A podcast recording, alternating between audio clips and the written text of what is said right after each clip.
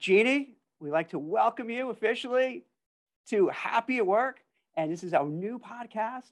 It's all about empowering workers, bringing positivity in the workplace, how to make workers happier, more motivated. And uh, given everything you're doing at E&Y, I think this is going to be like the perfect place for you to talk about everything you're doing there. So maybe you could introduce yourself and, and we could just start talking. Yeah, no, thanks, Jack. I'm, I'm excited to be here today. Um, my name is Ginnie Carlier, as you said. I'm my official title is um, EY America's Vice Chair of Talent. Um, but um, honestly, that really encompasses a lot. Um, it is, I oversee all of the talent function and all the HR vertical for North and South America. But really, what's embedded in that right now and, and is um, really front of my agenda or top of my agenda is really, you know, how we're going to work post pandemic and and and really you know developing our leaders um, to be successful kind of in the in the new world post pandemic and, and, really looking at what is going to you know drive motivate um, and really earn the trust of, of our workforce. So Ginnie I'll, start us off. It's great to have you on the show and within ey with all this change, are there any new opportunities that EY is seeing like, hey, we could get something really good out of all this change? Are there any opportunities that you've been spotting with all this change? Well, you know, what's interesting, Michael, is that when we, um, so, you know, we are looking at the way we're going to work post pandemic and, and we're, calling it EY way of working. Um, and it's and we've actually it's now affectionately called EY Wow, and um, and you know when we when we started on that journey, I mean we started pretty early. Um, in May of 2020, um, our CEO challenged us as an organization to not just survive what we were in the midst of, but to really thrive from it and think about how we might be able to really accelerate our strategic agenda around you know transforming the way we deliver services transforming the way we work as teams. And so that you know that was sort of you know what got us started on this journey on ey wow. And um, and so you know our philosophy at that point was well what are all the things that our people are missing? So what was the best that we had pre-pandemic and and as we evolve and you know and get again in may no one knew that we'd be sitting here you know 16 months later still having conversations about the about the pandemic. But you know what are we what are we learning in the pandemic? And take the best of both of those harness them and really develop the way that we want to you know show up for our clients how we want to deliver our services. Um, so, you know, I, you know, if I look at, you know, what happened during the pandemic, I think it showed us that everyone brings their best selves to work in a different way. Mm-hmm. And we need to be able to create an environment, if you will, um, in which people have the ability to bring their best selves to work. They can, they're, they're, they feel empowered to talk about how they bring their best selves to work. And, you know, and, and we showed we can do it. We can flex to it. Um, so I would say that was probably one of the, you know, I think best things that came out, if you will, of the pandemic from just a, you know, a work standpoint. Um, I also think it showed us, um, which you've probably seen in, in our recent study, you know, the leadership behaviors that are really important to the workforce. I think it uncovered that really quickly. I think we were evolving towards it, but I think the pandemic and then certainly the social justice movement mm-hmm. um, re- highlighted and spotlighted that you know empathy you know making sure that we're getting to know our team members not just leading them and inspiring them but we're getting to know them and um, and understanding them and showing compassion um, and not feeling like you have to all the answers. I mean, these are leadership behaviors. Empathy is such an important leadership behavior that I think got uncovered pretty quickly um, in the in the pandemic. That's great. Have you seen a change in the mindset of people in your organization now that you've kind of gone on this journey? Oh, oh, absolutely. I um, you know, when I when when when I talk to our our people and and you know, it's very clear that they're looking for a an employer or a place of work that is focused on them holistically. And when I say that, it's personally and professionally. Um, you know, we were all about what was happening in the four walls of, of an organization, and we felt we could control that before the pandemic. But there were no walls during the pandemic. And so it became very clear that the expectations of our professionals were I want to feel I'm cared for holistically. And I also want to know that you care about my family because what's happening in my household is having a direct impact on me, um, personally and professionally as well. Um, and you know, and, and let's face it, our leaders were going through a lot of the exact same challenges that our professionals were. So they were feeling it firsthand. And I think recognizing the importance of this this empathy um, skill that I keep referring to. So I um I love uh, Ginnie that you're talking about empathy. This is actually um, a space I've been in for the past uh, probably eight nine years. I used to work with a neuroscientist out of Mass General. We used to train um, doctors and nurses and healthcare professionals in uh, empathic communication uh, skills and. Uh, it's usually surprising for people that they it's a muscle and they, they can actually learn to be empathic and if you practice it, you can um, gain these skills. And usually, the person that you're talking to, even if you can't put yourself in their shoes, which is the definition of empathy, you can at least make them feel like you do, mm-hmm. and, it, and you still have the same kind of physiological impact and um, and are able to build that trust. But when it comes to empathy, it's really about emotional intelligence and building that self awareness and taking care of yourself and recognizing things like burnout because that's when we that's when we lack empathy is when we're burnt out ourselves and we can't really give that energy to other people so what is ey doing as far as you know w- you know with this empathic leadership you know part of the whole kind of new well-being piece how are you helping employees that might start feeling symptoms of burnout or um, you know, ha- help them to develop those skills and emotional intelligence and self-awareness so they can recognize when, uh, you know, their, their tank is empty and they don't have a lot to give. No, it's a great question. And, and, you know, one of the things that, I mean, I don't want to, you know, I, I feel like I'm, uh, I, I don't want to brag about what EY's done, but I will tell you, ahead. we've been focused on well-being for, for decades. I mean, you know, if I think, if I look back to when I, um, when I was a, a staff and senior, we were already having these, this, you know, go to your employee assistance program. I mean, now we call it EY Assist, but it's it's okay to ask for help. I mean, we were having this discussion when I was, uh, you know, a senior two decades ago. um, but I think, you know, what what really he, in the here and now is, and one of the things that I look back on and think, okay, what did we do that really started to shine a light almost immediately on the importance of well-being um, at the beginning of the pandemic was that um, we pivoted quickly to what our people needed and you know i think at the beginning that was probably tangible items right? It was monitors it was chairs it was like how can we get you set up quickly at home?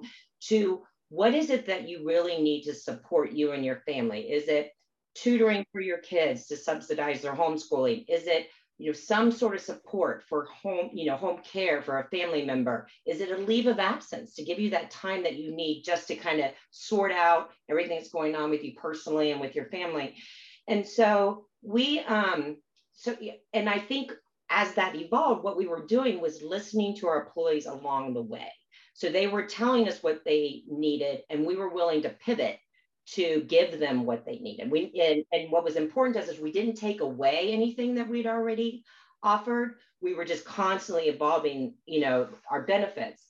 I think the other thing that's really important and where I feel like, you know, we where we had this kind of aha moment was realizing that well-being isn't just pro- programmatic. It's also very much about these leadership behaviors and how do we support our leaders to be able to deliver on those behaviors. Um, and you know, some and you know, I had a conversation uh, Tessa the other day. So to your point about, you know, it's like this, you know, it, you know, we tell people to go be empathetic, but it's like you, someone doesn't just wake up one day and they're empathetic. and and so, you know, I've had leaders come to me and say, you know, Ginnie I I know this is important, but I I don't know what to do and I don't know how to do it. And so we start having this conversation, and I start asking them questions just how are you doing? And I just start t- having questions focused on them providing no answers, just asking questions. And they're like, oh my gosh, like this is like been such a great conversation. I'm like, because I just asked about you and I just listened. I go, go replicate that with each of your team members on your engagement team. That is empathy. I'm like, think about how you felt after 30 minutes of a conversation with me. Just and just practice that and recognize it's not one and done. Like it is, you know, constantly having those check-in points. And then um, I think the other thing that's really important and was a turning moment, at least for me and my ability to really talk about how important this was, is you know, we talk about building trust. And I started really focusing on what does it take to earn trust?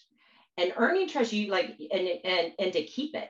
Because once you have trust, I mean, they can be taken away from you and mm, in a heartbeat.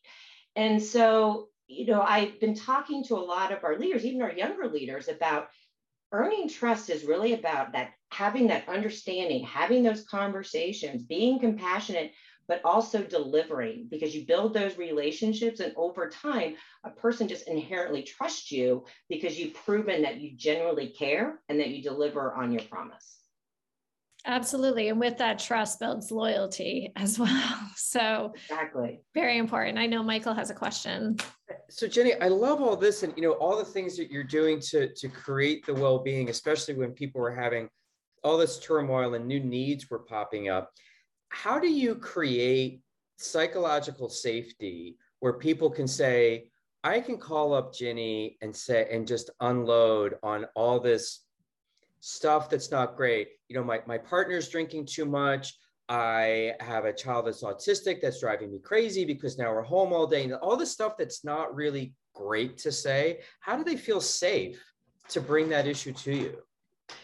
Well, you know, I think it goes back to what I just said, you know, that earning that trust factor, right? Um, where, you know, they have come, you know, they over time see that you are willing to have these conversations um, you you've earned this trust to the point where they can now then confide in you on something that may be very hard for them to talk about. Um, but you know, the other thing, Michael, is we recognize not everyone is is willing to do that. They, you know, there are even though I think many of uh, the workforce has really kind of moved toward this is about me holistically and my well-being needs to be thought about personally and professionally some are not willing to talk to their their leaders about personal matters. So you know one of the things that and as a direct result of that we looked at you know what are we offering in terms of our for our employees and their family members around having some place to go to talk? And we realized that you know we were only giving we like our services were our benefits were five counseling sessions a year.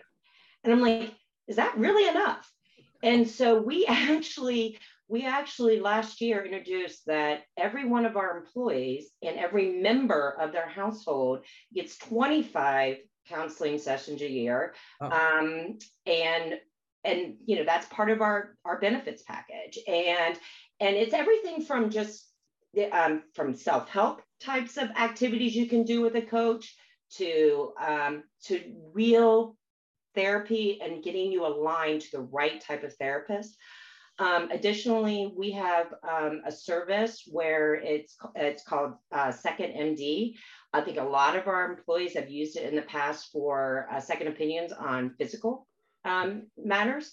Um, but it, we've we've opened it up to our employees um, for mental health if they want a second opinion you know if they feel like they're they're they're doing all the things they were told to do but they still or they or their family members still not getting the treatment that they think is right second md is another avenue for them to go to to get a second opinion um, which has been unheard of in the mental health space. And on that note is there any sort of um, early detection mechanisms you're doing to detect burnout before people get burned out? Is there anything in place on that?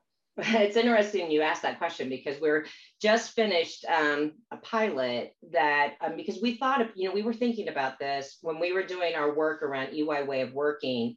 You know, you know one of the things we kept hearing from our leaders is like, okay, I want to help my team's well-being, but how do I know what they need? and and so we actually just finished piloting a well-being index um, that really sort of measures around you know four aspects of well-being: um, physical, mental, financial, and social. Um, it's experiential data. Um, it, it takes experiential data, which is really just you know uh, you know, I guess a fancy way of saying we're surveying our employees about where they're at at different points. Um, and then um, operational data right now. You know, what kind of operational data do we have that can really pinpoint to, you know, is there a consistent level of hours a person is working? You know, is a person not taking advantage of our disconnect days or their their PTO? You know, is there and then and you know it kind of highlights to the leader, you know, where they're could be issued so that they can then have conversations and then it aligns to the benefits and programs that we have that can help that individual so so one um, kind of follow up I have to, you know, all this incredible work that you're doing internally within the organization and really focusing on your employees' engagement and well-being and the health of their family. How are you seeing this translate to the relationship you have with the EY clients? How is this? How do you see? I mean, or are you seeing a direct correlation between the you know well-being of your employees and the way that that correlates with customer satisfaction or your client engagement?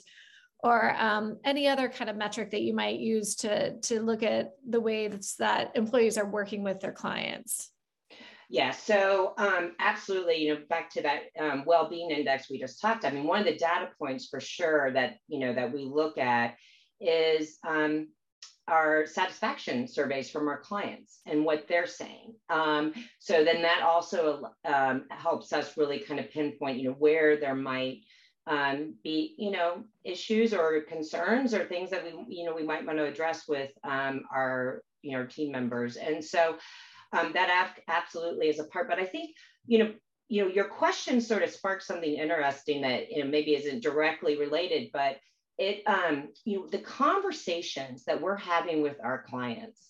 I mean, when when we are able to come and talk to them about the importance of well-being and really thinking about the importance of an you know, empathetic leadership, it sparks a whole different type of conversation because they're going through this as well um, and then trying to figure out, you know, what what you know what can they do for their employees so they can bring them their best selves. And so the conversations are much more robust. And I think it also helps us, you know, develop a re, you know, a relationship at a different level with our clients. Um, and you know, I, I and I, I'm also going to have to just advertise this, but you know, we just announced um, that we're appointing a chief well-being officer, and and it was really important to us that that wasn't just in title only. Um, the individual that we promoted is Frank Giampietro, and he's a partner with with um, EY, and he is very deep in this work, and he works extensively with you know our clients. Um, within the market around this. He's, you know, he feeds into a lot of research that's happening around in this space. And so we wanted to make sure that we were really bringing you know our very best around this discussion so that we could you know help our clients and continue to you know improve and evolve ourselves on this journey jeannie that has to be like a first of a kind right because mm-hmm. i haven't heard uh, is has anyone done this before or this is kind of a unique well setup? you know I, I i you know i think organizations are really looking at you know are all looking at how they can bring um attention um, how they can you know because you know what i what we noticed at ey and i think we when we've talked to to others they're they're feeling the, the same is that we're all doing these great things and um, they're very siloed sometimes. And it is very hard for your employees and your leaders to really understand the full breadth of what you're being able to bring. And so you know by i think really putting a light on it, like chief well-being officer, now we can put everything under an umbrella and we can constantly look at the actions we're taking and are those the best actions? Are these the best benefits?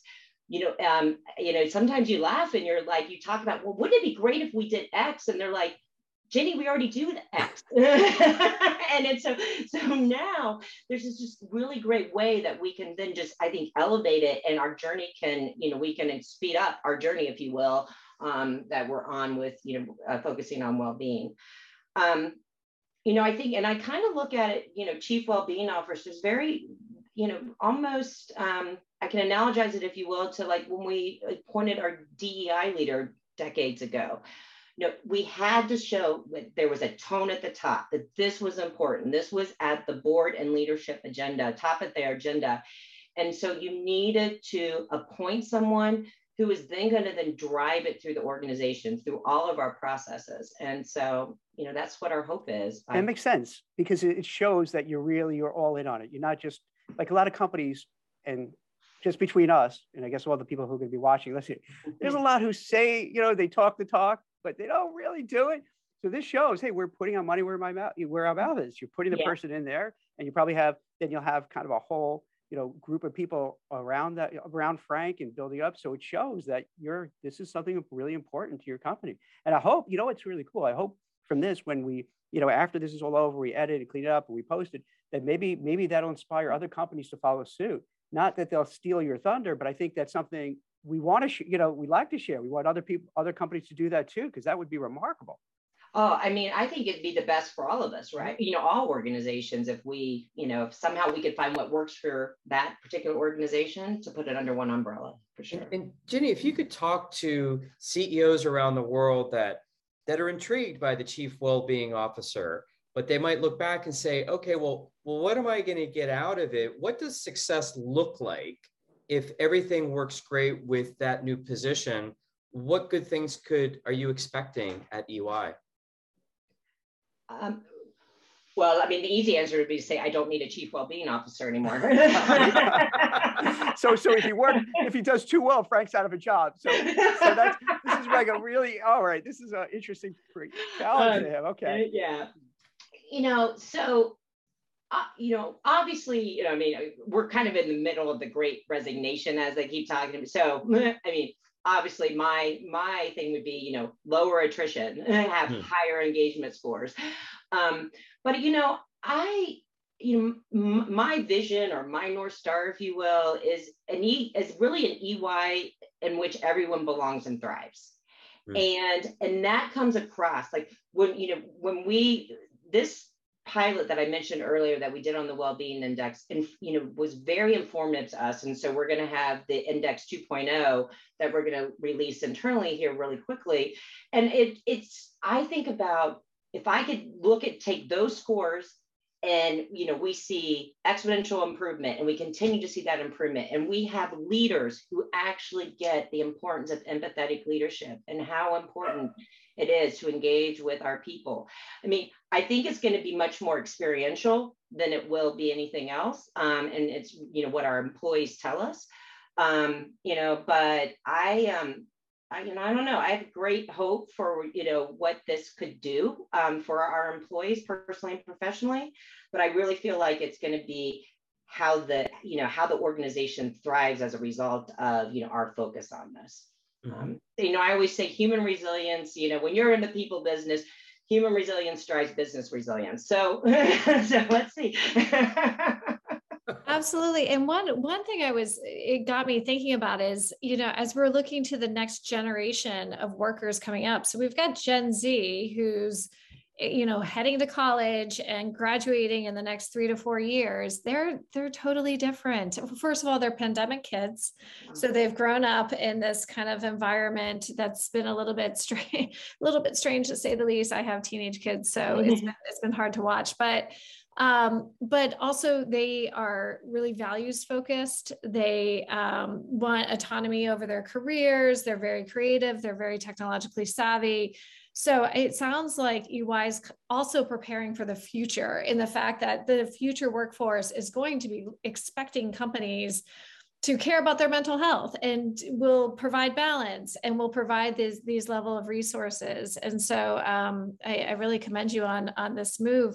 The one question I had it was, um, given this is a chief exec type, uh, uh, you know, C-suite role, how um, how does this person and maybe this hasn't even been worked out yet since it's just been announced but how is this person working with the other kind of uh, senior executives across other disciplines whether it's finance or marketing i mean will he be really looking at the way different operations within ey work and and how people are working and and look at ways to evolve and modify and and really you know get to some of the challenges and the work conditions in these different disciplines? Or how will he interact with the other disciplines? Um, well I, I think as a prime example um, right after this uh, podcast frank and i are presenting to um, our entire tax service line so that's about mm, 10000 plus um, professionals um, next tuesday we are presenting and talking about the importance of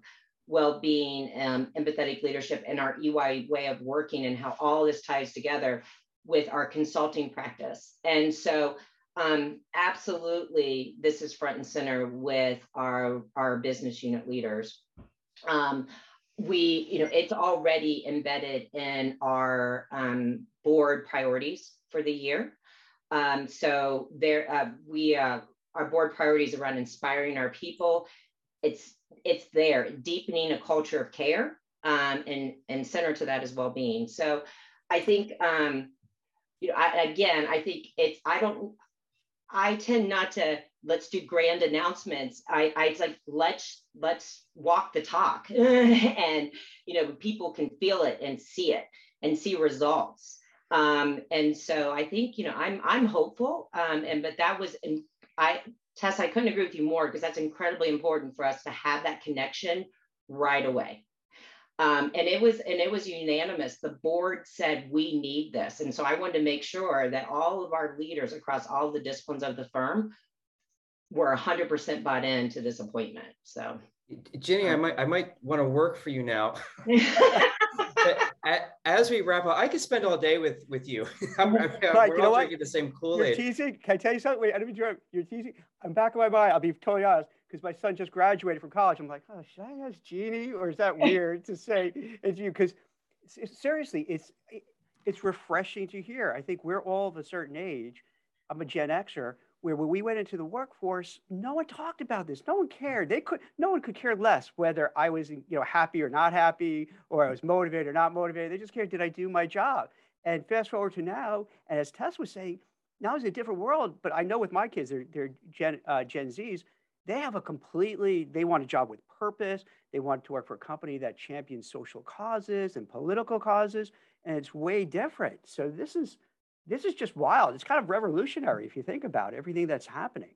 Yeah, I mean, and and to that point, Jack, um, you know, when I think about you know, what the pandemic and what happened during the pandemic and something good that came out of it was well obviously the social justice movement and getting a spotlight on that and how but the fact that corporations now are expected to lean in um, so to your point, yeah. a younger generation, they want to work for an organization. They want to know what their voice is around these issues.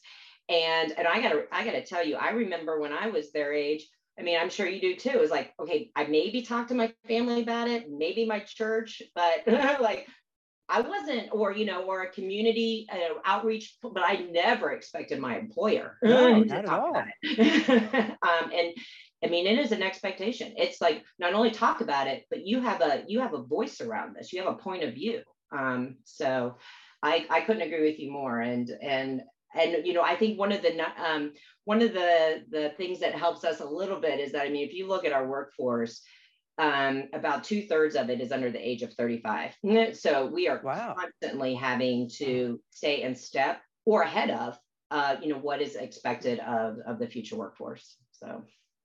Harvard needs what you have. I've been there 11 years. I've never gotten a hug. oh. oh, yeah. I hug well, I don't know. Are you hugging your out? Wait, wait. Is that happening in EY?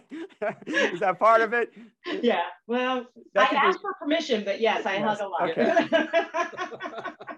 is there anything that we didn't ask you, Jeannie, that you'd like to share? That's any other new, other interesting developments at EY?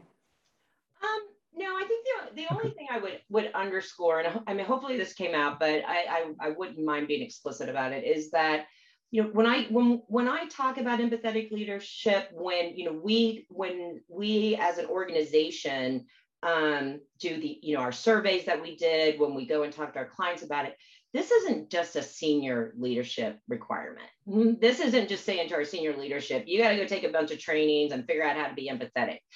This is a leadership skill that's the future. It's not, you know, as we talked about before, this isn't a moment in time. This is a movement. And we really need to get all of our leaders, whether you're a senior leader, you are a person managing a project, um, you know, at a current point in time, we all need to embrace that the importance of this skill.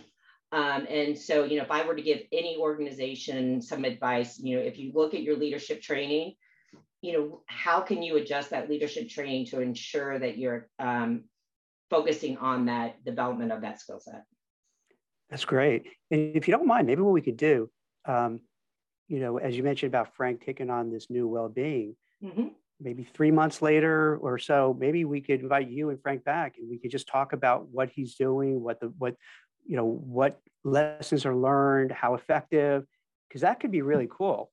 Just to, to, to kind of lay out in real. So here's, you know, we have this person, and this is what's happening. This is what's getting done. This is, you know, and I make you mentioned kind of doing these micro you know surveys what everybody is saying and then also mm-hmm. will be interesting to see retention rates you know, are you keeping people more? Is this help? Is, is this making people stay and not being tempted to leave? Because as someone who's been in executive recruiting for 25 years, I know without a shadow of a doubt, if you have your core group of people that you feel comfortable with and you like, and you feel management respects you and they believe in you and they appreciate you, it's hard for me to poach somebody out because they're like, it's not worth the extra money to leave because I enjoy what I do. I have a network of people I love working with. Management respects me. They treat me like an adult, and I'm going to stay. So it'd be really interesting to see if, you know, that, and I imagine it's all going to play out that way. So it'd be cool to kind of bring it forth to people. And once again, for other for other companies to hear it, I think it could be a movement which would be great for everyone. It just improve the lives of everyone. Yeah, yeah. I, yeah. I, I, I w- we would love that. Um, okay, I couldn't cool. agree with you more in terms of the importance and, and how it could really change, um, you know, the, just the whole workforce and how we think about work. Um, but yeah, Frank and I would love that. That's fantastic. That's great. Tess, Mike, any any last minute any last minute questions or? I, I wish we I wish it was a longer show, but yeah, I can't wait to, to meet up with you all again and uh, have a great holiday and, and thank you for coming on the show. Yeah, thank oh, well, you very thank much, Judy. Gee, I really appreciate it. This is great.